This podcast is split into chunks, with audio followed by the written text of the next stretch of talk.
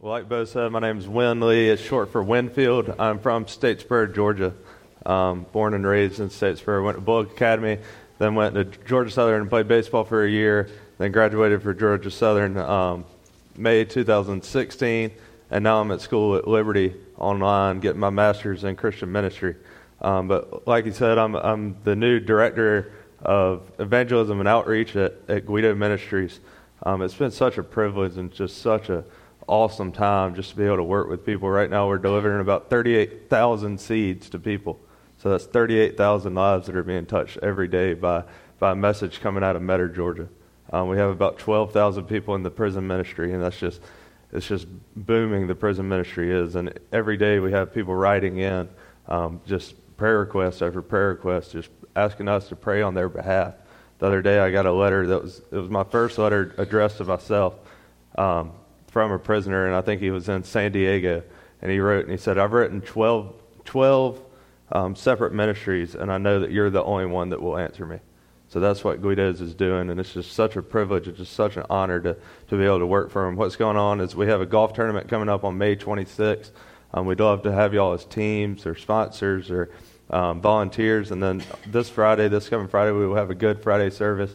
Men of Praise will be doing the worship, and then Brandon Williams from Connection Church will be doing the message. So really encourage y'all to be there. But I do not like to talk about myself, and I believe that this is the time that we should dig in together at God's Word, so that's what we're going to be doing. My message is called The Three Crosses, and the scripture is Luke 23. I'm just going to start in verse 32. It says, 2 others who were criminals were led away to be put to death with him. And when they came to a place that is called the Skull, there they crucified him and the criminals, one on his right and one on his left. And Jesus said, Father, forgive them, for they do not know what they do. Let us pray. Father God, we just beg for your Spirit, God. We just ask for you to come and enter our hearts, God. Open our eyes, open our hearts to who you are, God, that we may leave here changed, God, that this will not just be a service, God, but it will be an encounter with the Savior. God, that we don't just come to church, God, and leave and not change, God, but that we experience your grace, we experience your mercies, God. God, I pray that nobody sees me, God, that they only see you, that every word that I say is from you, God, and not of myself, God. We just pray for the people, God. We pray for the people outside of this church and Metter, God. We pray for Canoochee County. We pray that we can be the church to go and to them, God, that we can bring the gospel to them, and God, that they will meet you. Lord, it's in Jesus' name. Amen. Amen. So, in this text we see Jesus and 2 criminals, and Jesus is going to the cross, and this is the end of his life, obviously, because he's going to be crucified, and he's hanging on the cross and with these 2 criminals. And if you think about it, and as I thought about it and prayed through it, I thought, man, God, why do you, at the end of Jesus' life, like the credits are about to roll, we think, and you see Jesus and 2 unnamed criminals. And it made me think of a sports, like the SEC championship or the basketball championship just got done, and we think about the NCAA tournament and the Tar Heels won, and Roy Williams gets interviewed at the end of the game. Roy Williams and his 2 favorite players, his 2 best players on the team, and then you see Jesus, you see God entering the picture with Jesus and 2 criminals. That he doesn't even give them a name, and I was just thinking, like, why, God? Why do you come on the stage with these 2 unnamed criminals? And then I realized that that's what God's message is. That's who God is to us, that we are the criminals. And that's what I'll be talking about. But we have 3 crosses here today. First, we have the old rugged cross that we just sang about is the Jesus' cross. It's the cross of reconciliation or redemption. And this is the cross, the sinner's cross that we so adore as a Christian church. And then the second, we have the cross of rejection. We had the criminal on the right that rejects Jesus. And then we had the criminal on the left that is the cross of repentance. But first we're going to talk about Jesus' cross. And one thing that's important is how did Jesus get there in the first place? Why is Jesus on the cross? And see that Jesus is on the cross for us. Jesus is on the cross for our sin, that our jealousy, our arrogance, our pride, our strife, our cowardice, that on the cross Jesus became sin. 2 Corinthians 5:21 says, God made him who had no sin to be sin for us, so that in him we might become the righteousness of God. As we read the Gospels, we begin to see that the Jewish leaders were jealous because he was gaining a mass of followers, that secular leaders thought of him as a nuisance because he was creating a controversy to Rome. The Jewish people were disappointed because he hadn't overthrown, and the disciples were confused. So one betrayed him, and the others were just so confused about him that they abandoned him, that Jesus is hanging on the cross by himself. But God's message from the beginning was to make criminals righteous. We see it from Genesis to Malachi, that this is God's future plan, that everything points to it. By the cross, by this cross, it is possible. And my favorite example of this is in Leviticus. And in Leviticus, you see the male, the head male of each family will go and they'll get a lamb, a perfect lamb, unblemished lamb, and they'll put their hand on the lamb. And the priest will come and he'll slit the throat of the lamb, and the sins of the family, of the male's family, will go on to that lamb. And it's just a picture of in John 1:39, Jesus is walking up and John the Baptist says, "Behold, the Lamb of God who takes away the sins of the world." That the man on this cross is our lamb. His name is Jesus. The gospel can be summed up in four words: Jesus in my place. That Jesus didn't just die for us, he died instead of us. That by Jesus dying this horrible, painful death that no innocent, sin-free man deserved, he bridged the gap so that we no longer have to work to heaven. We no longer have to try to do good. We no longer have to depend on ourselves or our own works to get there, but that he came down and did it for us. That whenever we accept and rest in the finished work of the cross, that we are granted that freedom to be with him, because his name now becomes ours. Now on to the criminals. Verse 39. One of the criminals who were hanged railed at him, saying, "Are you not the Christ? Save yourself and us." But the other rebuked him, saying, "Do you not fear God, since you are under the same sentence of condemnation? And we indeed justly, for we are receiving the due reward of our deeds. But this man has done nothing wrong." And he said to him, "Jesus, remember me when you come to your kingdom." And he said to him, "Truly, I say to you, today you will be with me in paradise."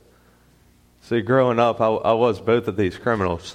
That I grew up and I was going to church, and I thought going to church was enough. I thought being good and looking good and putting on the church clothes and putting on the church clothes Sunday through Monday, and I thought that was it. I thought that being good was made me into a Christian. As I looked around church, I saw a bunch of people that were like me, that had the same mindsets, that had the same mindset of that I can just be good and that's good. That's enough. I'm okay with that. That Christianity and appealing to people that are my age, because everyone in the church is trying to prove that they're better than the other church. That's what I saw. They would go on to church on Sunday mornings, and on Monday through Friday they would be cussing and being prideful for the rest of the week. In college I began to spite God. I began to look at people and say, Christianity can't be real. How is it evident? How does this person have God when they don't show anything, when they don't act any differently? If God's supposed to make us new, why is this person still the same? Why is this person still not doing anything? That was what I looked. I didn't look at the Bible, I looked at Christians. I said, the Bible can't be real. God can't be real because this person doesn't act like it's real. See, I began to develop this hole in my soul that I tried to fill over and over again through college, through even the end of high school and college. I played baseball for a year, and I got cut. I wasn't good enough, and that left me empty. So I had to turn to something else because my identity had been found in baseball. My identity had been found in my girlfriend before that, and then in baseball. And then I joined a fraternity. It was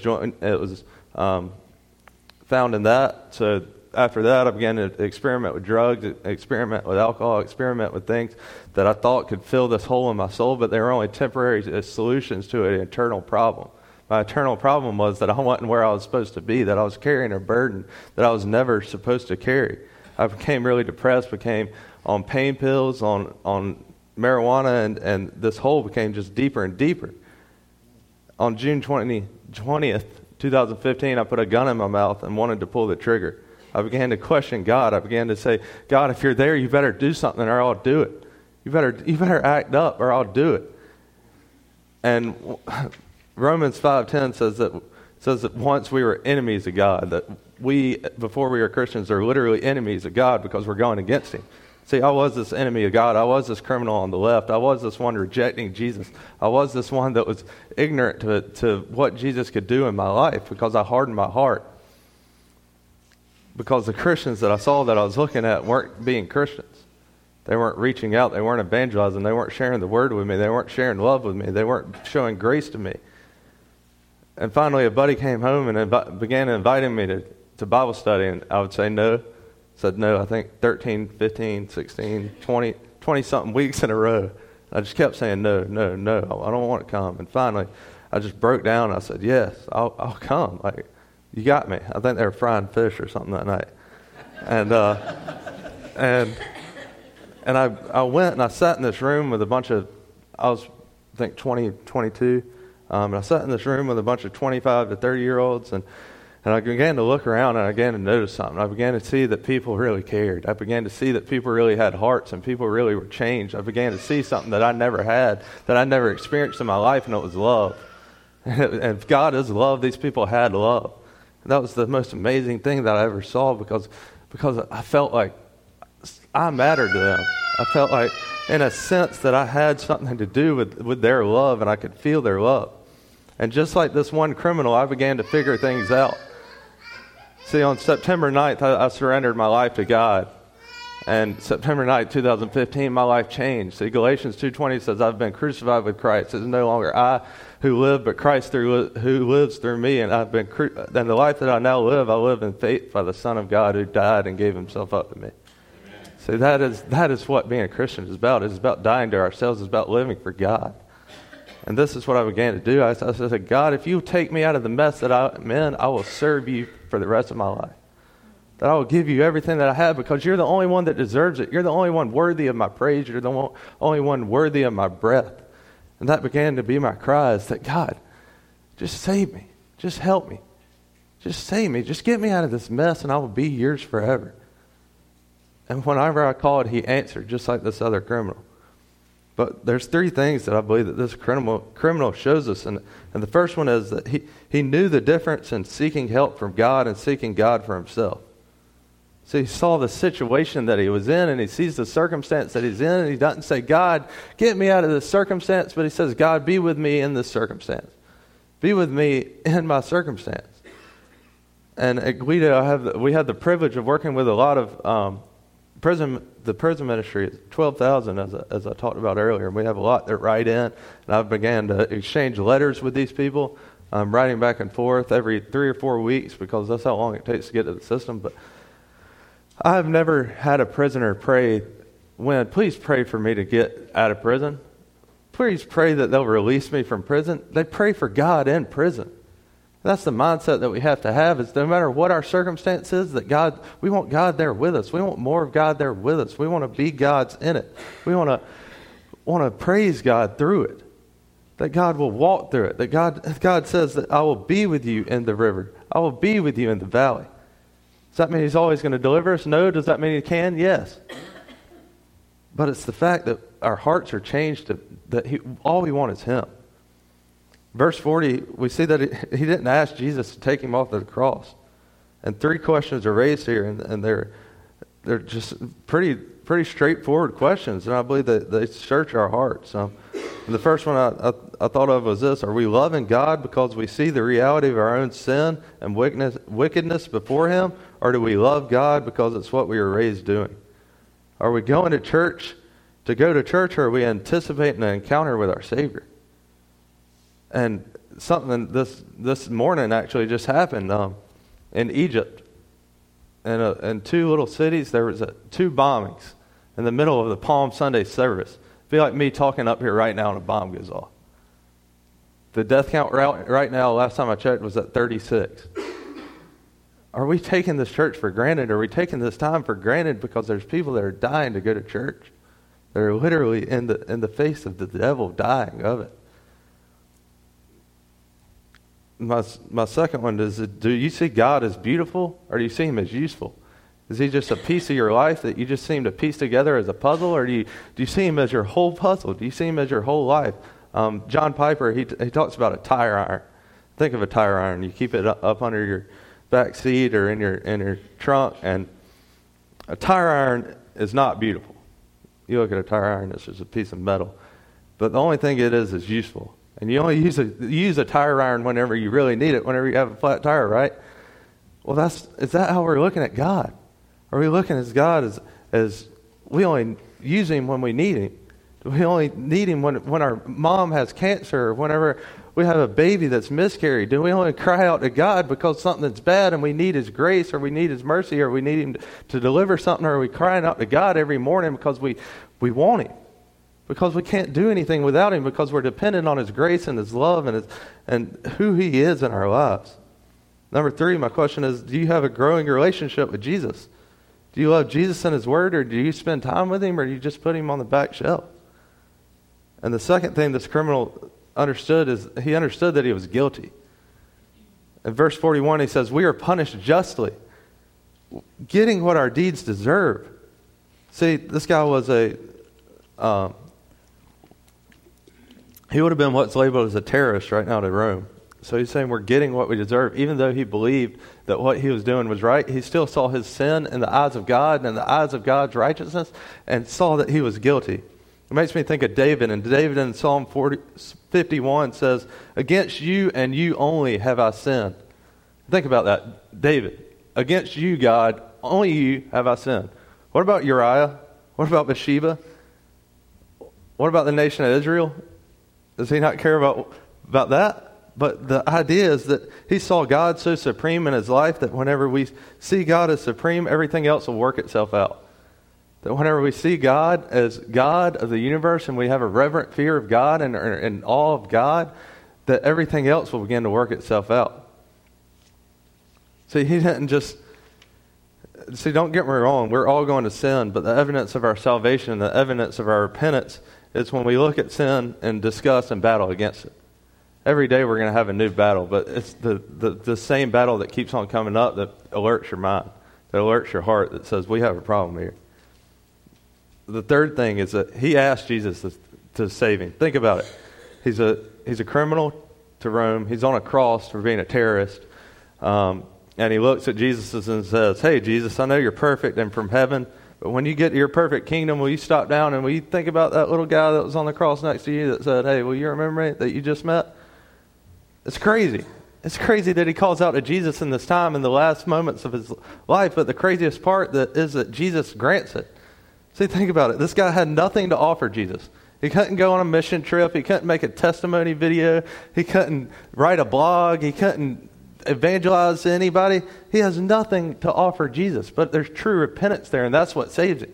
He looks at God for who he is, and God is in the mission of saving people. God is in the mission of evangelizing. God is in the mission of bringing people closer to him. That's his point. See, there's John 3:17 says, for God sent not his son into the world to condemn the world, but so the world might be saved through him. That the mission of Jesus is to save. And Jesus saves by grace, that he showed this criminal grace. He showed this guy, this criminal on the left, that says, Jesus, just remember me. And Jesus says, yes. He replies, today you will be with me in paradise. And that's the essence of our salvation, that we are being united with Christ, that our lives are being changed, that our hearts are being formed into the image of God. That is what sanctification is. That's what we strive for as Christians. That's what our heart should yearn for and long for, is that we want to be more like Jesus. Every day, I want to be a better Christian tomorrow than I was today. I want to be a better example to my kids better than I was yesterday. I want to be a better husband, a better wife, a better grandma, a better grandpa. I want to be better because God desires for me to be better. God desires the best for me. God desires to bring other people to himself through me. See, salvation isn't just a thing. It's a position change. That our position of our status goes from orphan to son. That it goes from being rejected to being reconciled. That you are now identified with Christ. That you have been adopted. You have been reconciled. You've been ransomed. You've been redeemed. You've been justified. You've been forgiven. That is the essence of salvation, and salvation is resting in that. Jesus looks at the criminal and me and says, as of right now, you're with me and you're mine. See, I went through this life as ultimately a criminal of rejection. I went through the life as the other guy, living for the world, living for myself, being selfish, thinking about myself in every single decision. But whenever I cried out to Jesus, he answered me, and he brought me to the other side. And since then, my life has been restored. My eyes have been opened, my veil has been torn off my life, and I've been able to see what God is doing in this community and in this world. And that God is still in the mission of bringing people into himself. So that's my message today, is to remember what this cross means. That this cross means that at once you were an enemy to God, but because of this cross, you have been made right. You have been reconciled. You have been ransomed and redeemed, and you have been bought with his blood. And that blood costs a heck of a lot. So let's not take it for granted.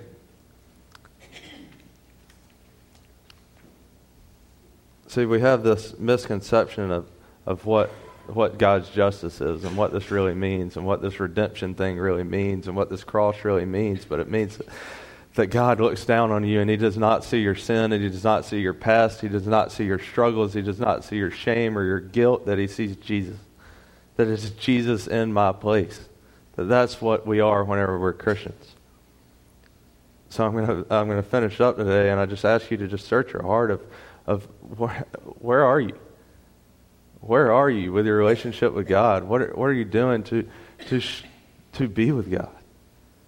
Every day, and I think next steps are very important. Every day, I believe that you can better your relationship with God. That nobody's ever going to have it perfect. The disciples never had it perfect. Paul never had it perfect. Nobody had it perfect. So that we may strive towards the excellency of the upward prize that we are called to. And that's what the message is. So if y'all will pray with me.